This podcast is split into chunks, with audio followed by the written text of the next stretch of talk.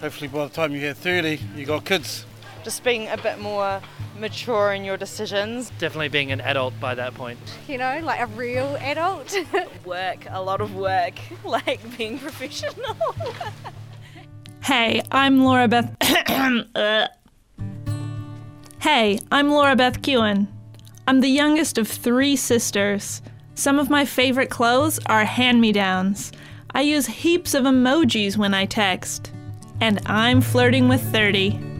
Taking on these troubles once again. Today, it's all about love. And to be specific, romantic love. It's a thing that people want, and people seem to get nervous if they don't have it by the time they're 30. But I've looked at some stats, and the age of marriage, which is kind of like a proxy for love, it's actually increasing. Like, in 1971, the median age for getting married in New Zealand was 21 years old. In 2013 in New Zealand, the median age for marriage was about 29. 29, that's how old I am, but only for another week. And also, marriage is a poor proxy for love. A lot of people don't get married, and that's fine too. So I've been talking to my peers about their relationships. I spoke to someone who has love. He's engaged, actually, to be married, and he's been paired for most of his 20s, so he's got an interesting perspective on pairing up. I also spoke to my friend Priya. She's living the single life, and she's definitely overanalyzed her relationship status as the host of a podcast miniseries called Why Am I Single? So you should look it up, listen to that. But, you know, after this podcast. I spoke to Priya in the New Zealand Radio Training School studio about what it is to be single at 30 and beyond. I remember particularly at 30 thinking, holy, like I've been to so many weddings now. Um, I don't have a mortgage. I don't have a cat. I don't have savings. I'm not even really sure what a career is. But the mo- the thing that most affected me and the thing that made me kind of the most sad and the most um, challenged was not having a partner, you know, not having love. You know, now that I'm sort of almost in my mid 30s, I think that, it's changed a little bit. So, like, now I know that there's things that I needed to do for me before that before I'd be ready to be in something, right? So there's been so much work I've done on myself. There's been so much um, uh, taking stock of what I have, you know.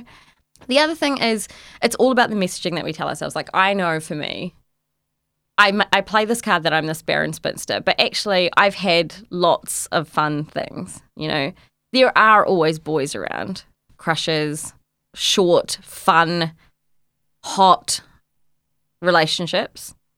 And then there's been longer things, you know. So I, I think that sometimes it's about what we tell ourselves, you know. It's not um, that I haven't had love in my life. So you've been absolutely occupying yourself with forced reflection on this status of being single because you've created a podcast and you've created this radio persona that is all about being like a single lady. Has that given you any insight into how you you really feel about it? Absolutely. Like, definitely, there's such a duality that I've been finding myself in lately. People love, and particularly people who are in couples, I find, they love hearing about tragic dating stories, dating disasters. They want to hear all about crazy Tinder dates. They want to hear how it all goes wrong. Um, you know, I've had, you know, been set up on a blind date. Uh, my friend said, you know, um, I want to set up on a blind date with a guy, and he's a firefighter and I got so excited about it. But um, it turns out he wasn't a firefighter; he just installed fire alarms. and um, when we were on the date, he pointed out the um, where the restaurant was going wrong in terms of their fire hazards and things like that. You know, yeah. it's definitely not what I thought the firefighter date would be about. So you know, people love hearing about that stuff. So I've yeah, I, have been really there's been a really focused lens on it, given all the stuff that I've been doing about the podcast and about the radio show. Then if you take the other side of it, which isn't about dating disasters and kind of really examining myself, why am I single? What am I doing? Have I am I actually constructing barriers, blocks? Am I is it wrong place, wrong time? What has it been about? And I think actually there's been quite a few themes that have come up. I think uh, predominantly, um, yeah, what we tell ourselves about self worth. Am I worthy of being with someone? Uh, you know, do I have confidence around that? Those are all really real things. And I think that actually comes from coming into your 30s about what it means to be a daughter, a sister, a friend, a colleague. You know, what does it mean to be all of those things? And then, therefore, what does it mean to be a partner? You know, so you're trying you're trying to figure all that stuff out, right? Um, also, when your confidence gets knocked, you know, I've had a few relationships. There's been a few trialing times in my life with all different things that happen in life, not only in relationships. You start going, oh, oh no, that's quite scary. It's quite scary to put yourself out there. It's quite scary to go on a date. It's quite scary to like have a conversation with someone and be quite vulnerable. I think vulnerability is a word that you don't think of at all in, in your 20s. You never think about being fragile or being hmm. open. For me, that was a huge thing about turning 30 was, oh, wow, I've got like feelings and sometimes they're sad ones, you Oh, know, no. all of that kind of stuff. I know you've you've said that you do want to fall in love with someone as you go forward in life, but if it doesn't come, if it doesn't happen for a while, what do you think? How would you feel about that? No, but so so I mean, I think that's that's the thing. If it doesn't happen for me, love wise, um, I'll always have this huge, amazing support system in my family, and always have a huge, amazing support system in my friends. So I think that um, if I got to my you know dying days and in my movie montage of all of the things in my life, right now there would definitely be um, you know the montage of your friends and the laughter. There'd be my family and our you know us doing thousand piece puzzles together there'd be every single kind of sausage meat that I've eaten because I love sausages. Um, there'd be lots of kind of you know, or almost like chorizo spliced into the movie montage. Yeah, that's like the longest part of the montage. It's just always deli. Um, you know, it would be really great if there was also like that shot of you smushing wedding cake into someone's face. You just got to hold on to hope, and you got to be open to things, and you got to maybe look up more and um and invite it into your life. I think. Do you have any other hot insights you want to add in? hot insights. Just be yourself. You know what I mean? Like, I feel like I tried so hard to be like pretty and put makeup on and like wear the things and put the things on and like act a certain way. But do you know what? I think my best mates, eh, boys and girls, I think they like me because I just am silly and I can act, I can be a doofus, but I can be fun and caring and generous and just show all your attributes as you come. Like, don't try and be someone you're not. And I think, I mean, obviously, I'm not a, an expert on it because I haven't locked them in. I'm pretty sure that's what's going to get me it, is if I'm just myself. Of course. Yeah. Thanks, Priya. Thank you. Once upon a time ago lived a boy.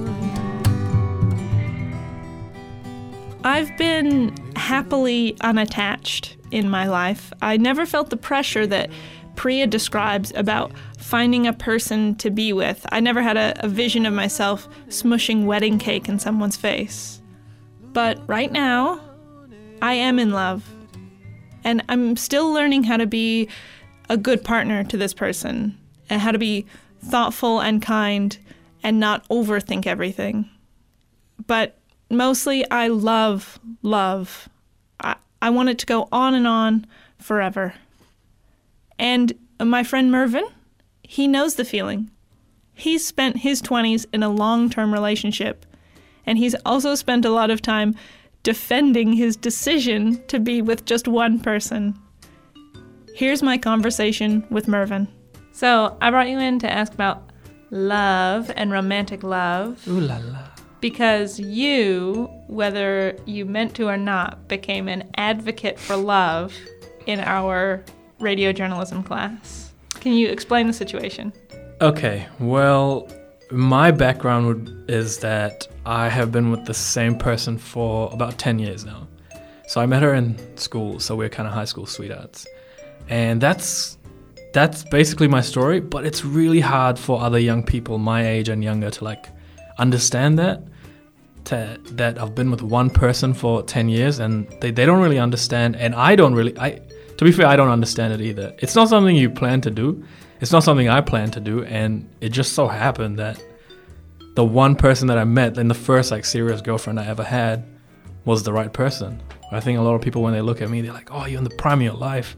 You should be out there." You know, well, Like you should be out there sleeping around. yeah, basically. yeah, yeah. And I feel like it's not it's not malicious. They think I'm missing out, and they just want to kind of help me. Okay, Mervin, is there a reason why your relationship stuck through 10 years on and everyone else just like flitted around aimlessly? Um, I would, I I think so, and I, I reckon the reason is not just me; it's my partner as well, and we have this one trait over all other things is our ability to work things out really well. Like we don't sleep on problems. Like if we have a fight, we'll never go to sleep until the fight's resolved. Like either we find something or we just get over it.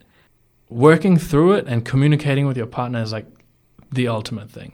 So, like people who are confused about what sort of value you get out of being in this situation where it sounds like you have to give a bit, you have to try a bit. Mm. Like, what do you tell them when they're like, isn't it easier just to be solo and only take care of yourself? So I would say to someone who's like going through many different partners, look within yourself and see if your partner helps you fix any of your own problems. Like there's some people that will just be your partner and they'll just be next to you. But there's some people who will make your life better. And that's not that's not trivial. Like that's really important, you know. strap around your neck as your hands protect that old lens on your walk to my house. Do you think everyone can find someone who's like that for them and and have an attachment in their life where they get that value out of it?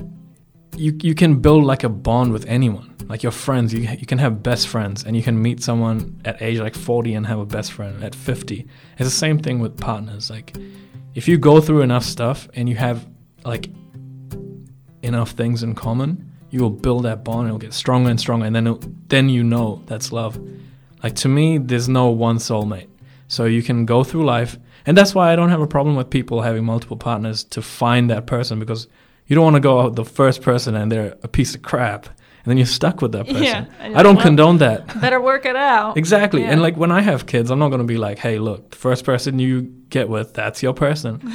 Obviously not. That's like incredibly that, that's a terrible that's terrible advice. I would never tell that to anyone. But I have a question for you. Oh, for me? Yeah. What do you think about the whole soulmate thing? Do you think there is one person for everyone? I'm on side with you, I think, Mervin. I don't really believe in soulmates either. Mm. That's kind of of a fiction. In in in my experience, when when I fall in love with someone, it's not like falling off a cliff. it's more like this slow building relationship where you just get more and more comfortable with someone and Mm. um, that's not something that you find. That's something that you make together. Yeah, I I agree with you 100%. Mervin has an awesome podcast. It's called The Bilingual Connection. It's not about love and relationships, but you should definitely listen. We've learned a lot of lessons today. Be yourself. Eat deli meats. Don't interview Mervin unless you're prepared for him to turn around the personal questions back at you. And all you need is love. Here's the theme music. It's by Martin Andrews and the B-Sides. Check it out on Bandcamp. Flirting with 30 is on Facebook, Twitter, Instagram. You can find me with the handle at Laura B. K E O W N. So go out there and like, follow, and insta like or gramify, um, whatever. There's only one more pre 30 year old episode of Flirting with 30 to go. So stay tuned for a preview of next week's episode. Uh, thank you for listening, flirties. We'll get through this together.